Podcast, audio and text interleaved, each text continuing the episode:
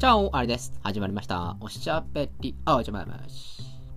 皆さん、たらこスパゲティって好きですか？というのも、先日、ちょっと渋谷に行く用事がありまして、行ったんです。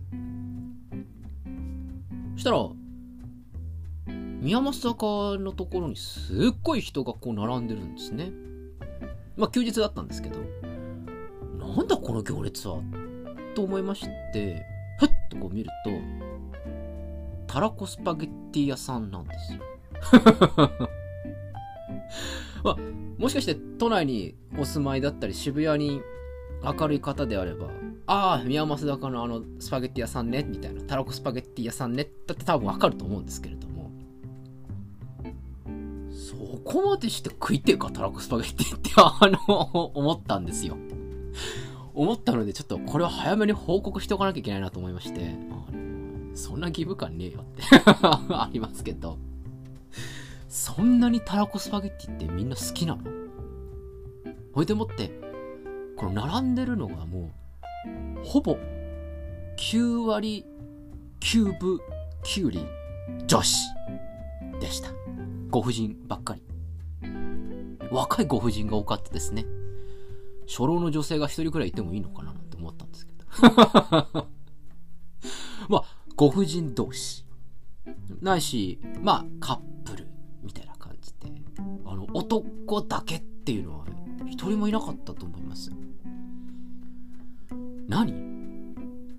最近の若い女子ってのはたらこスパゲッティなの？おじさん、パンケーキで時止まってるんだけど、違うのかい？女子の若えのが並ぶのはパンケーキってのは俺の中で公式が決まってるんだけど、今はたらこスパゲッティなのかい？って思ったんですよ。で、実は僕はパンケーキっていうのも実は食ったことがないんです。食ったことがなくて、並んでまだ食いたいかねこんなもんねっていうふうにこう、ちょっとこう、思ってるんですよ。で、タラコスパゲッティにもやっぱ案の定ですね、並んでまだ食いたいかねタラコスパゲッティっていうふうにこう思いながら、その行列を見ていたんですけれども。どうなんですか？ちょっと、あの、若い飲み子諸君？まあ別に若い飲み子じゃないというふうに自称される方でもいいですけれども、ご婦人の飲み子諸君、タラコスパゲッティの現在の状況、ちょっと説明願いたい。そして、タラコスパゲッティはこういう魅力があるんですっていうことについて、教えていただきたい。別に、タラコスパゲッティはアンチというわけではないんですよ。あの、パンケーキに比べたらば全然あの、まっとうじゃないかと。パンケーキに並ぶのはちょっと理解ができない。タピオカに並ぶのも、やっぱり理解ができない。でも、タラコスパゲッティで並ぶっていうのは、理解はできないけれども、意見は尊重する。なので、その、僕の理解を深めるためにぜひですね、タラコスパゲッティ事情について語ってもらいたいなっていうふうに思うんです。個人的にはタラコスパゲッティってなんかこう罪悪感があって、あんまり食べないんですけど、結構タラコスパゲッティってタラコ入ってるじゃないですか。そんなにプリン体摂取していいの？って 思っちゃうんですよ。あの、また多分、これは想像上なんですけど、そのタラコスパゲッティを押すようなスパゲッティ屋さんだったらタラコいっぱい入ってると思うんですよ。2腹ぐらい入ってんじゃないですか尿酸値上がっちゃいますよ。って思うので、なんかちょっとこう、タラコスパゲッティってなんかこう、なんか罪悪感があるというか、それに、どうせ同じスパゲッティを食べるんだったら、タラコスパゲッティじゃねえだろって思っちゃうんですよね。まあ、私の場合、お昼とかでタラコスパゲあスパゲッティを食べることないので、基本的にディナーですね。ディナーで酒飲みのパスタ食いますから、たらこスパゲッティ酒に合わないじゃないですか。多分。やっぱりこう、ターンと食って最後のメインになることもありますし、イタリアンとかで食ったら、まあ、やっぱこう、赤ワイン飲んでるわけですよね。そうなるとどうしても、これはやっぱトソースだろ？とか、ジェノベーゼだろ？うとか、思うわけですよ。白飲んでたら、ボンゴレだろ？うとか、思うわけですよ。なので、その貴重なスパゲッティを食べる機会において、なぜたらこスパゲッティを食わなきゃいけないんだと。私は物申したい。この私の独断と偏見に対する物言い、お待ちしております。たらこスパゲティにはこんな魅力があるんですよ。それを知らないですかみたいな。お伺いしたい。僕はその、僕が一方的に今主張してるだけですからね。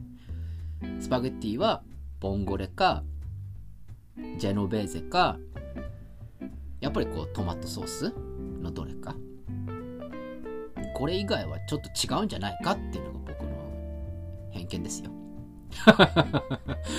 なのでですね皆さんのスパゲッティ事情お聞かせ願いたいと思いました。最近行列っていうのもやっぱりこういうさなかですからあんまりないなぁなんて思うんですけどね。久しぶりに見てああこんな状況下でも並ぶんだなぁなんて思いました。ああそういえば並ぶといえばですね。あのその日に、まあ、当日その日にちょっと文房具屋さんに行って便箋を買いに行ったんですけれども。あの伊藤屋というまあ文房具屋さんですね。に行きまして。これもまたすごい行列でですね。困りましたよ。本当に。何？みんな文房具欲してるの？って思いましてね。